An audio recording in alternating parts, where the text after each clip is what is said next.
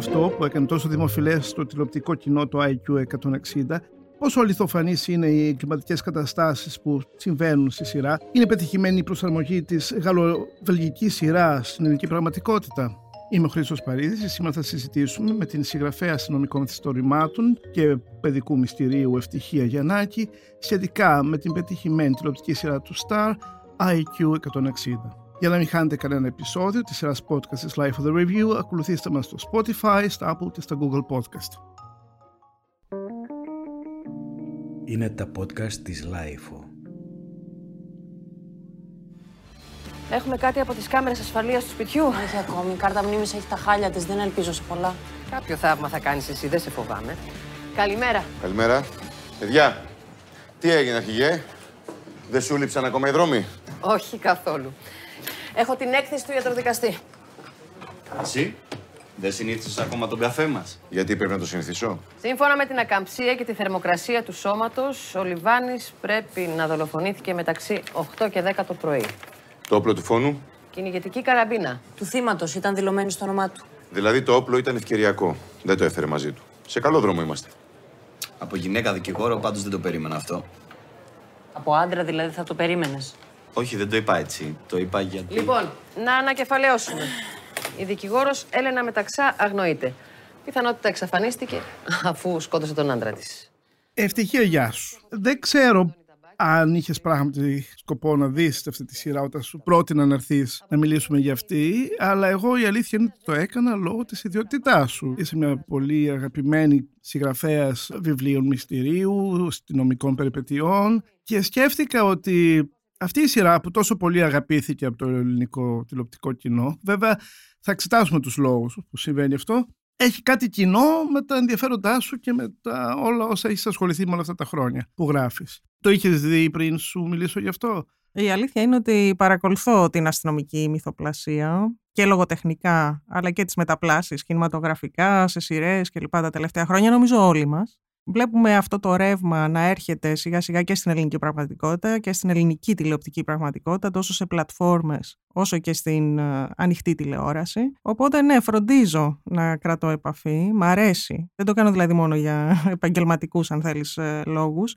Το κάνω και γιατί γνησίως διασκεδάζω με αυτό το περιεχόμενο, οπότε ναι, το είχα δει. Βεβαίως με αφορμή την πρόσκλησή σου, το ξανάδα. Ναι. Υπάρχουν ε, μέχρι τώρα πετυχημένες σειρές, έτσι δεν είναι; Ο κόκκινος κύκλος. Μη μαϊθώ. Ναι, όλα αυτά. Η ναι. δέκατη εντολή κλπ. Έχουμε η μεταφορά, η τηλεοπτική μεταφορά των ιστοριών του Γιάννη Μαρή με τον αστυνόμο Μπέκα στο παρελθόν. Γενικώς έχουμε μια παράδοση στα αυτοτελή επεισόδια στις αστυνομικές σειρές. Τα τελευταία χρόνια, βέβαια, αρχίζουμε και βλέπουμε και το φαινόμενο τύπου Netflix, σειρές 8 επεισοδίων ε, κλπ. Θα δούμε πώς θα πάει αυτό. Γενικά βλέπουμε και στη λογοτεχνία ένα ρεύμα αναγνωστικό να κινείται σε αυτό το είδος και να γίνεται αγαπητό και τα αντίστοιχα το βλέπουμε θεωρώ και στα τηλεοπτικά. Πάντως, ανέκαθεν τηλεόραση είχε αμερικάνικες σειρές με αυτοτέλεια επεισόδια. Βέβαια. βέβαια. εγκλήματος. Και μάλιστα νομίζω ότι όταν ήμουν παιδί λέγανε πω πω τι συμβαίνει στην Αμερική.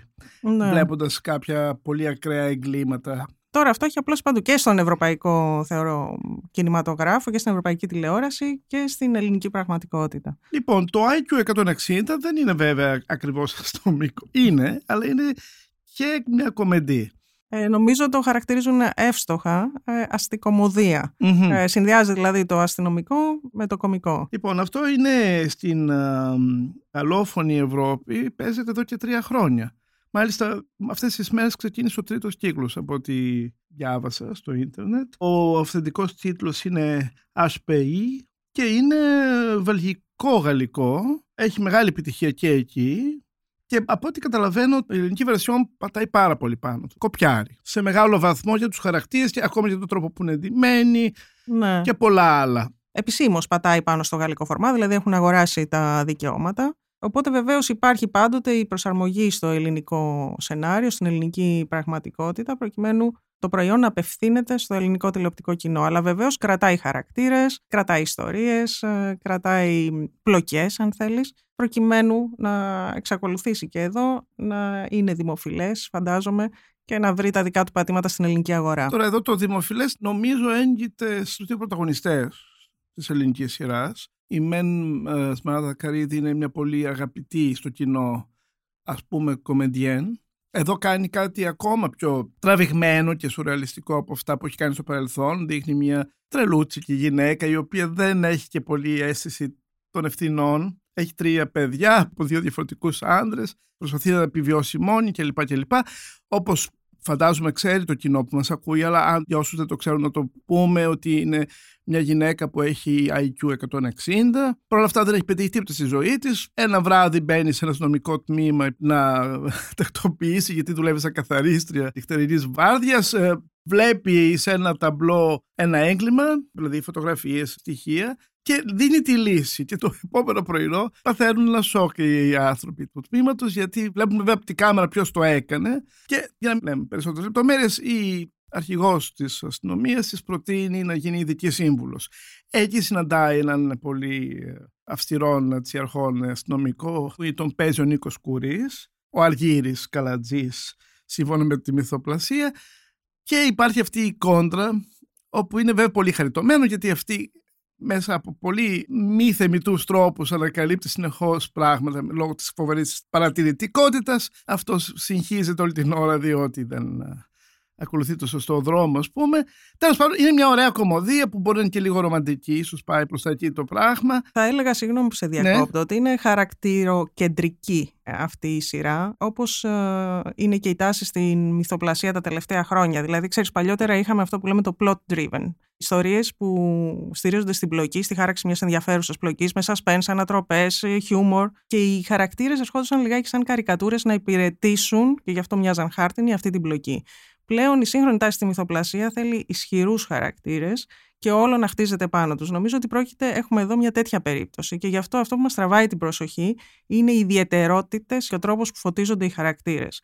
Οπότε τόσο ο χαρακτήρας της ε, πρωταγωνίστριας με τις αντιφάσεις του, την αντισυμβατικότητά του. Της την... Μουρίκη. Τη Πινελόπη Μουρίκη. Αυτό είναι ο ναι, όνομα το όνομα της μυθοπλασίας. Καρύδη, ναι. ναι. Τόσο ο χαρακτήρα πρωταγωνίστρια όσο και τους συμπροταγωνιστή της εκφράζουν ενδιαφέροντα δίπολα. Ενδιαφέρουσες συγκρούσεις, ένα love story που υφέρπει. Οπότε νομίζω ότι όλα αυτά είναι στοιχεία που τραβούν το μάτι του τηλεθεατή και ντρίζουν το ενδιαφέρον του και οι ίδιοι οι χαρακτήρες είναι αυτοί που έχουν χτίσει, αν θέλεις, το ενδιαφέρον και την ε, τηλεθέαση βεβαίως που φέρνει σειρά. Πάντως έχεις δίκιο, γιατί είναι και οι δυο πολύ γοητευτικοί με τον τρόπο τους mm χαρακτήρες. Και αυτοί με την...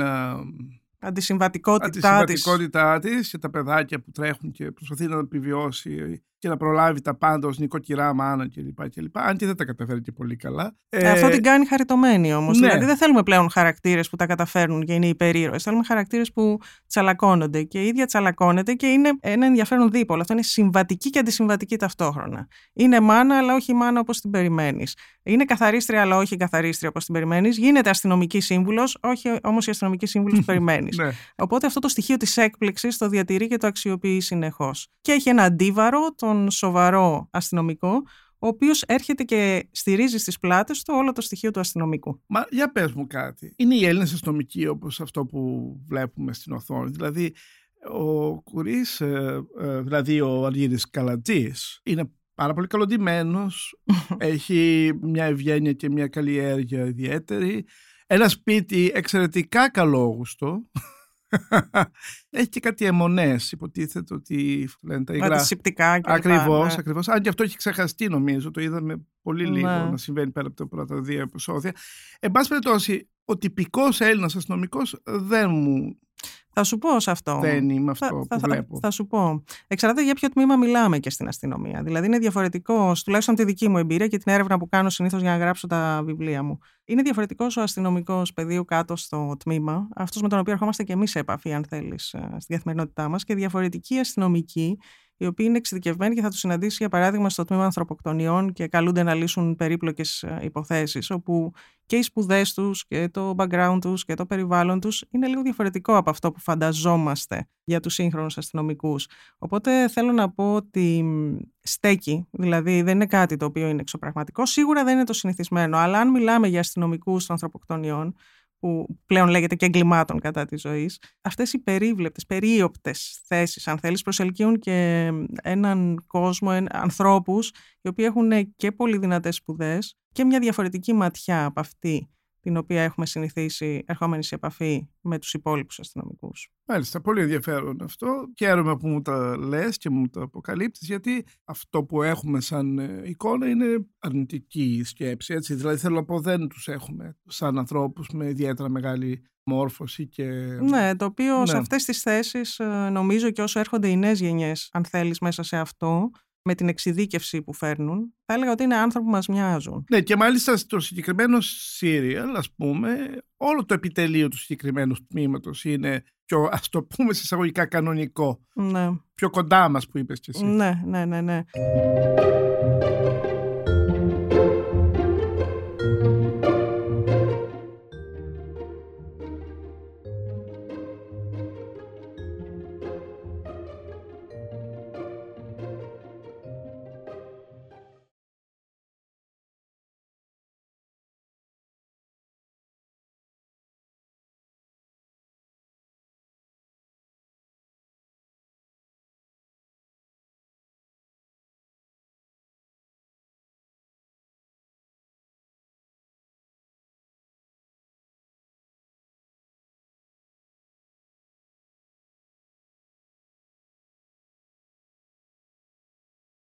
Ας έρθουμε λιγάκι στην προκύρωση της σειράς. Έχουμε δει αρκετά επεισόδια μέχρι τώρα. Εγώ τα έχω δει όλα, νομίζω είναι 9. Και βλέπουμε καταστάσεις οι οποίες, ναι, θα έλεγα ότι μπορούν να συμβαίνουν στην ελληνική πραγματικότητα. Όλα αυτά που ακούμε εδώ και χρόνια δηλαδή. Παλιότερα τα διαβάζαμε σε εφημερίδες, τώρα πια τα βλέπουμε από κάθε δυνατό μέσο στο ίντερνετ, στο κινητό μας, στη τηλεόραση βέβαια, εκτενέστατες πια αναλύσεις και αποκαλύψεις. Ναι, δεν μου φαίνονται τόσο εξωπραγματικές. Δεν είναι γαλλοβελγικές, είναι και ελληνικές. Ναι, το έγκλημα, ξέρεις, έχει ομοιότητες παντού. Δηλαδή το έγκλημα είναι, η ρίζα του εγκλήματος είναι μέσα μας. Και εφόσον εστιάζει σε αυτό και η σειρά, προφανώς το έγκλημα δεν είναι αυτό που θα μας ξενήσει. Ο τύπος του εγκλήματος. Δηλαδή, ναι, δεν ασχολείται με serial killers και λοιπά, όλα αυτά τα αμερικάνικα που ξέρουμε, αλλά ασχολείται με το έγκλημα της διπλανής πόρτας, όπως το λέμε. Το άκρος στο οποίο θα οδηγηθεί ο συνηθισμένος άνθρωπο. Και αυτό μα το καθιστά πολύ ελκυστικό. Εκεί που ίσως υπάρχει ακροβασία, αν θέλεις, σε σχέση με την πραγματικότητα και ένα ξεπέρασμα της πραγματικότητας, είναι η μεθοδολογία που ακολουθείται στην λύση των εγκλημάτων. Α, δηλαδή, Για ε, εδώ βλέπουμε ότι έχουμε μια ευκολία. Βεβαίως, ο κεντρικός χαρακτήρας το υποστηρίζει αυτό με το IQ 160, ότι έχει τη δυνατότητα να βρίσκει λύσει εκεί που οι άλλοι δεν βλέπουν τίποτα.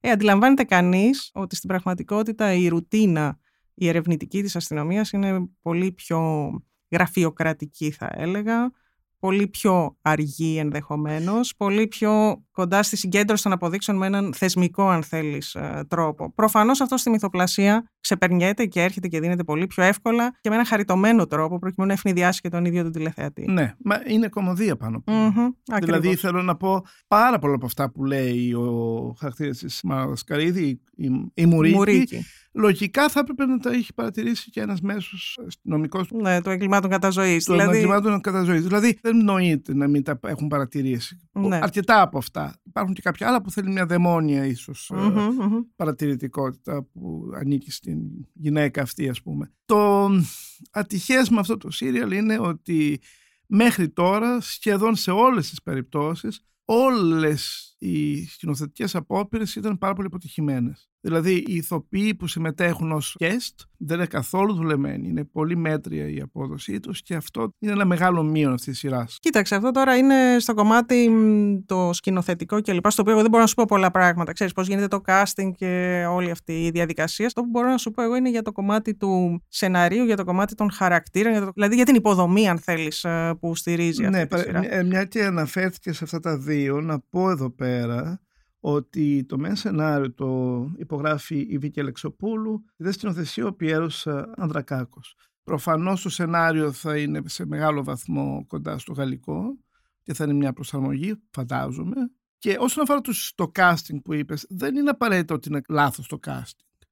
Μάλλον γίνεται πολύ, ξέρεις, γρήγορη δουλειά. Φαίνεται ότι δεν είναι τελείως αδούλευτοι οι ηθοποιοί. Ξέρει, Τελείως. είναι ένα πρόβλημα που το έχουμε γενικώ στην ελληνική τηλεόραση, Σε ναι. μεγάλο βαθμό, αλλά εδώ πέρα βγάζει μάτι. που νομίζω ότι έχει να κάνει με τους χρόνους, με τα κόστη. Δηλαδή, ξέρεις, πλέον το τηλεοπτικό κοινό έχει εκπαιδευτεί πάρα πολύ καλά από τις πλατφόρμες. Έτσι, άρα έχει γίνει απαιτητικό. Δεν είναι όπως ήταν πριν από 10, 20, 30 χρόνια ενδεχομένως. Εννοώ το mainstream κοινό. Οπότε είναι ιδιαίτερο απαιτητικό. Άρα όταν έρχεται αντιμέτωπο αυτό το κοινό με μια ευκολία, προχειρότητα ή έλλειψη χρημάτων αν θέλεις, γιατί αυτό κρύβεται συνήθως ε, από πίσω, τότε εκεί μας ξενίζει και ε, ελπίζω στο μέλλον να έχουμε παραγωγές οι οποίες θα μπορούν να σταθούν αντάξια δίπλα στο τηλεοπτικό προϊόν που μας έρχεται απ' έξω. Κοίταξε να δεις, τώρα έλλειψη χρωμάτων σε αυτή την παραγωγή δεν το πολύ καταλαβαίνεις γιατί έχει πάρα πολλά εξωτερικά, πάρα πολλά πανοραμικά, δηλαδή εντάξει είναι στις μέρες μας τα drones, έχει αρκετή λεπτομέρεια. Δεν είναι ότι είναι μονοκάμερο. Δηλαδή η πλοκή τρέχει, πραγματικά. Και αυτό είναι πάντα ένα στίχημα σε κάτι που χαρακτηρίζεται έστω και αστικομοδία. Το να κρατάει το ρυθμό, το suspense, αμύωτο το ενδιαφέρον κλπ. Νομίζω ότι αυτό το, το επιτυγχάνει κανείς με τα μέσα που έχουν χρησιμοποιηθεί στη σειρά. Τώρα από εκεί και πέρα το κομμάτι των ερμηνεών, πραγματικά ο καθένας μπορεί να πει, ξέρεις, την άποψή του για το αν τον πείθει, δεν τον πείθει, αν ήταν καλό, δεν ήταν καλό. Νομίζω όμως ότι αυτό που είναι αδιαμφισβήτητο, ανεξαρτήτως να βλέπουμε αδυναμίες ή όπως θέλει να τις πει κανείς, είναι ότι το κοινό φαίνεται ότι έχει πιστεί από αυτό. Και αυτό πρέπει να μας προβληματίσει, έτσι. Ναι, έχει πιστεί γιατί βλέπει κυρίως μια κομμωδία. Νομίζω ότι επειδή τα τελευταία δύο-τρία χρόνια, αμέσως μετά ή και μέσα σε αυτή την πανδημία, είχαμε πάρα πολλά ε, πετυχημένα δραματικά σύριαλ, είχαν ανάγκη από την παλιά καλή ιδιωτική τηλεόραση με τις πετυχημένες κομμωδίες. Μας είχαν λείψει. Δεν είχε πολύ πετυχημένα έργα το τελευταίο διάστημα, δηλαδή κομικές σειρές που έχουν αφήσει εποχή. Ναι, είχαμε καιρό να δούμε κάτι πετυχημένο. Η Καρύδη με τον τρόπο της υποκαταστεί αυτό το... Νομίζω ότι στεριάζει ε, έλλειψη. ο ρόλος, ναι. Κύριος λόγος που έχει αγαπηθεί από το... από ό,τι διαβάζω κυρίως από τις γυναίκες. Βέβαια οι γυναίκες θα μου πεις, θα τους τραβάει και η παρουσία του Νίκο Κουρί που είναι ένας ε, πάρα πολύ σημαντικός ηθοποιός που μέχρι πρώτη είναι γνωστός μόνο στο θεατρόφιλο κοινό Μμμ. και μάλιστα από ένα πολύ απαιτητικό ρεπερτόριο σκηνοθετών, δημιουργών. Και στο συγκεκριμένο ρόλο είναι πάρα πολύ καλός. Δηλαδή Βεβαίως, γιατί είναι είναι, ένας πάρα είναι πολύ το, καλός θε- ηθοποιός. θεωρώ ότι είναι Ναι. το δίδυμο που κάνει τη, τη διαφορά. Αυτό που σου είπα και στην αρχή, έχουν καταφέρει και έχουν υποστηρίξει πάρα πολύ καλά τους δύο κύριους χαρακτήρες και αυτό είναι που κρατάει πάνω του όλη τη σειρά, μαζί βεβαίως με το σενάριο που δεν αφήνει να κρεμάσει ο ρυθμός ε, κλπ. Αυτά τα δύο στοιχεία δηλαδή νομίζω ότι είναι που το καθιστούν επιτυχημένο. Εσύ που είσαι και ειδικός στο θέμα. Σχετικά. ναι, τι σου λείπει πραγματικά; Κοίταξε, εγώ πάντοτε σε σχέση με τις μεταφορές από ξένα φορμά ε, μπαίνω και αναρωτιέμαι τι προϊόν θα μπορούσαμε να παράγουμε εμείς, ελληνικό εννοώ προϊόν, που να γίνει ταυτόχρονα αυτό που λέμε glocal, δηλαδή να εκφράσει το τοπικό αλλά να μπορεί να εξαχθεί και προς τα έξω έχοντας συγκεκριμένες προδιαγραφές. Οπότε μ, πάντα διατηρώ μια επιφυλακτικότητα σε σχέση με τις μεταφορές. Αντιλαμβάνομαι την αναγκαιότητά τους και γιατί γίνεται η όλη διαδικασία, όμως θέλω στο μέλλον να δω Έλληνες δημιουργούς να παράγουν περιεχόμενο. Αυτός νομίζω θα είναι ο στόχος των επόμενων ετών, όσο ξαναπαίρνει μπρος η ελληνική μυθοπλασία μετά το διάστημα της κρίσης κλπ. Θέλω να δω Έλληνες δημιουργούς να μας δώσουν σημαντικά έργα ή και λιγότερο σημαντικά, ακόμη και mainstream έργα που μπορούν ε, να σταθούν σε ένα διεθνές τηλεοπτικό περιβάλλον. Χρησιμοποίησε επανειλημμένο τον όρο αστικομοδία. Ναι. Έχουμε άλλα παραδείγματα. Δεν είμαι βέβαιος. Είτε στη τηλεόραση είτε και στο παλιό σινεμά. Θα σου πω, υπάρχουν κάποιες σειρές αστυνομικές που είναι ταυτόχρονα και μαύρες κομμωδίες, όπως τις λέμε, το εξωτερικό. Όχι, εδώ μιλάω για λι- την ελληνική εδώ παραγωγή. νομίζω ίσως λίγο ότι είχαν προσεγγίσει τα εγκλήματα αυτό. Λίγο δηλαδή, αλλά χαλαρά και με τα δεδομένα της εποχής. Δεν έχουμε όμως κάποια σειρά η οποία να έχει την αστυνομική έρευνα και τη μεθοδολογία της και αυτό να συνδυάζει τα στοιχεία του χιούμορ. Ίσως υπήρχαν πινελιές χιούμορ σε κάποια από αυτά, προκειμένου να στέκονται στο μεσογειακό περιβάλλον, στην ελαφρότητά του κλπ. Αλλά όχι κάτι τέτοιο. Το ελληνικό κινηματογράφο τώρα μου ήρθε ότι ίσως να υπάρχουν Ίσως η Βίλα των Οργείων να είναι μια κομική αστυνομική σειρά. Ναι. Ε; Ναι. Αυτή Θα- η κλασική ναι, ταινία Ναι, ναι, ναι, ναι, ναι, με ναι. τα παράνομα Ναι, ζευγάρια. ναι, ναι, ναι, θα μπορούσε. Κοίταξε, είναι ένα υβρίδιο το συγκεκριμένο είδος και ακόμη και αν ψάξεις και προς τα έξω, νομίζω ότι δύσκολα θα το βρεις και αυτό είναι και ένα κομμάτι της επιτυχίας του. Αυτό που είναι πιο σύνηθες, όταν έχουμε να συνδυάσουμε αστυνομικό με χιούμορ ή σαρκασμό ή ένα πιο κριτικό βλέμμα, είναι συνήθως η μαύρη κομμωδία. Οπότε αυτό έχει ξεφύγει λίγο από το όριο της μαύρης. Όχι λίγο, είναι κάτι άλλο έξω από τη μαύρη κομμωδία. Πάντρεψε δύο διαφορετικά είδη με έναν ενδιαφέροντα τρόπο.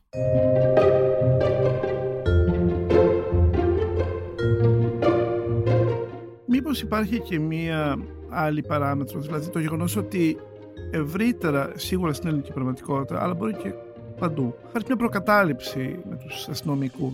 Όπως άλλωστε και εγώ ακόμα δεν μπορούσα να πιστέψω ότι ο ρόλος του Καλατζή υπάρχει στην ελληνική αστυνομία. Μμμ. Και μου λες ότι μάλλον υπάρχει. Εντάξει, δεν θα το δεις με κάπα, όπως είναι ή με το μακρύ παλτό του, αλλά θα τον δεις με το κουστούμι του, τη γραβάτα του. Θα πεις είναι επιστήμονας αυτός και όχι αστυνομικός πιθανόν.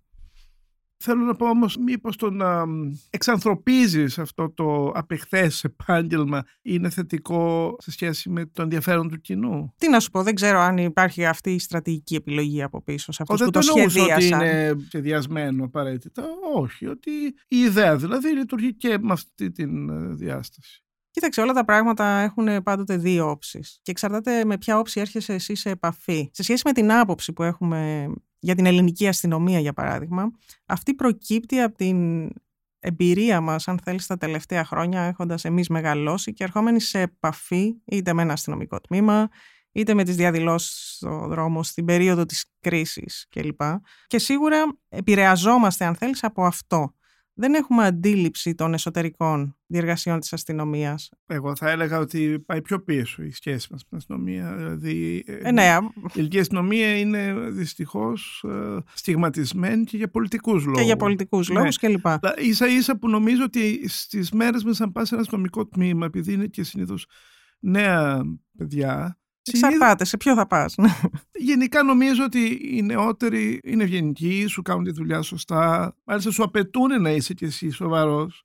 Μου έχει τύχει, ε, ίσως και εγώ να το ζήσω. Υπενθυμίζουν ότι δεν γίνεται έτσι πώς τα θέλετε, αλλά η προκατάληψη υπάρχει. Και η προκατάληψη και δικαίως υπάρχει, αν θέλεις. Αυτή η προκατάληψη δεν είναι από το- στον αέρα, επειδή ξαφνικά ξυπνήσαμε και είπαμε αν θα είμαστε προκατηλημένοι. Απ' την άλλη, νομίζω ότι η ελληνική κοινωνία πρέπει λιγάκι να οριμάσει και να αντιληφθεί ότι οι όποιοι θεσμοί, γιατί ένας θεσμός, αν θέλεις, είναι και η αστυνομία, θα πρέπει να διαφυλάσσονται με τέτοιο τρόπο ώστε τελικά να υπηρετούν τον πολίτη και όχι να τον ταλαιπωρούν ή να τον βασανίζουν ή οτιδήποτε άλλο.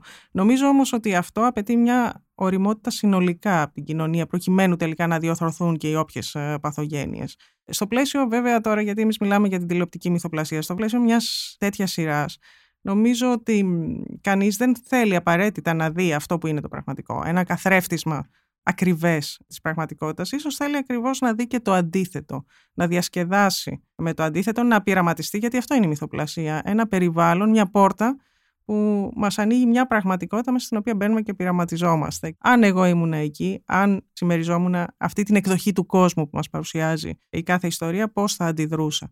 Οπότε θέλω να πω ότι η μυθοπλασία είναι και ένα ταξίδι, ένα φευγιό από την πραγματικότητα και γι' αυτό, αν θέλεις, έχει και μια θεραπευτική δράση. Πάντως η συγκεκριμένη σειρά έχει και όλη τη φρεσκάδα των σημερινών ε, διεθνώς θεμάτων. Δηλαδή, ας πούμε, ο Καλατζής είναι μόνος στη ζωή. Υπάρχει ένας αδελφός ο οποίος είναι παραπληγικός, είναι σε ένα περικό καλοτσάκι, αλλά είναι πανέξυπνος, έχει χιούμορ και ψάχνεται μάλιστα για μια σχέση και την ψάχνει στα, στις εφαρμογές. Είναι όμως δύσκολος άνθρωπος και δεν θα τα καταφέρει εύκολα. Τόσο αν είναι κάποιος που είναι μπροστά στα μάτια του και δεν το βλέπει μέχρι τώρα. Αυτό λοιπόν θα νομίζω είναι το τρίτο στοιχείο που κάνει αγαπητό το σύριαλ αυτό. Δηλαδή το γεγονός ότι υπάρχει και η ρομαντική διάσταση που σιγά σιγά ξετυλίγεται. Ναι, σίγουρα, σίγουρα. Γιατί αυτό έρχεται και μας φωτίζει την ανθρώπινη, την ευαίσθητη πλευρά των χαρακτήρων. Εγώ επιμένω σε αυτό ότι η επιτυχία των, ή η αποτυχία των σημερινών σειρών, τηλεοπτικών σειρών, κρίνεται στους χαρακτήρες. Στην πολυπλοκότητα των χαρακτήρων και πώς αυτή φωτίζεται. Τα επεισόδια που είδες, δεν ξέρω Μμμ. mm-hmm. πόσα είδες,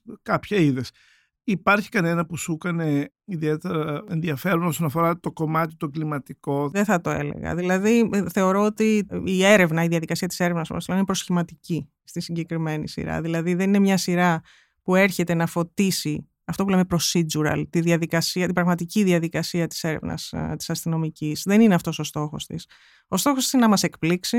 Είναι λιγάκι, ξέρεις, όπως ήταν τα βιβλία της Αγκάθα Κρίση στο παρελθόν. Γρίφοι για τους γρίφους, πολλές φορές, που έχουν σαν στόχο να μας διασκεδάσουν εκεί που πίνουμε το τσάι μας σε μια βρετανική επαυλή κλπ. Κάπως έτσι είναι. Δηλαδή, νομίζω ότι το τηλεοπτικό κοινό και η σειρά είναι σχεδιασμένη ώστε αυτό το γρυφόδες που έχει να μην το παίρνει και πολύ στα σοβαρά. Οπότε αντίστοιχα και εγώ στη τηλεθεάτρια και έχοντας βέβαια και την εμπειρία της ε, ενασχόλησης με το αστυνομικό μυθιστόρημα, δεν είναι το στοιχείο της έρευνας αυτό καθεαυτό που τραβάει ας πούμε, το ενδιαφέρον μου και λέω «Α, τι ενδιαφέρουσα έρευνα είναι αυτή, τι ενδιαφέρον έγκλημα». Ναι, καλά, δεν είχα τέτοια εντύπωση ότι θα, θα βρεις αυτή τη σειρά κάτι φοβερά ευφυές. Απλώς ε, είπα μήπως κάτι σου... Έχει τον ευνηδιασμό της ανατροπής για την ανατροπη του γρίφου για τον γρίφο, ναι. ε, μιας ευκολίας ε, παιγνιώδους αν θέλεις, που το καθιστά διασκεδαστικό.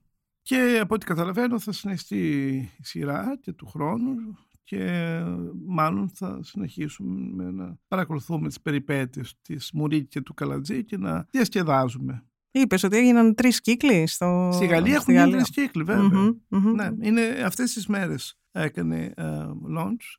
Προφανώς είναι μια πολύ μεγάλη επιτυχία εκεί. Και δεν αποκλείεται να συνεχιστεί το ίδιο και εδώ. Ναι, γιατί όχι, ας το ευχηθούμε στους uh, συντελεστές της σειράς.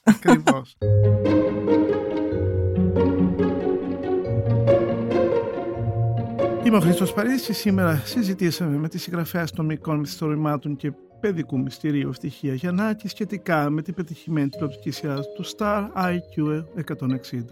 Για να μην χάνετε κανένα επεισόδιο της σειράς podcast της Life of the Review, ακολουθήστε μας στο Spotify, στα Apple και στα Google Podcast. Ηχοληψία, επεξεργασία και επιμέλεια, Γιώργος Ντακοβάνος και Μερόπη Κοκκίνη. Ήταν μια παραγωγή της Lifeo. Είναι τα podcast της Lifeo.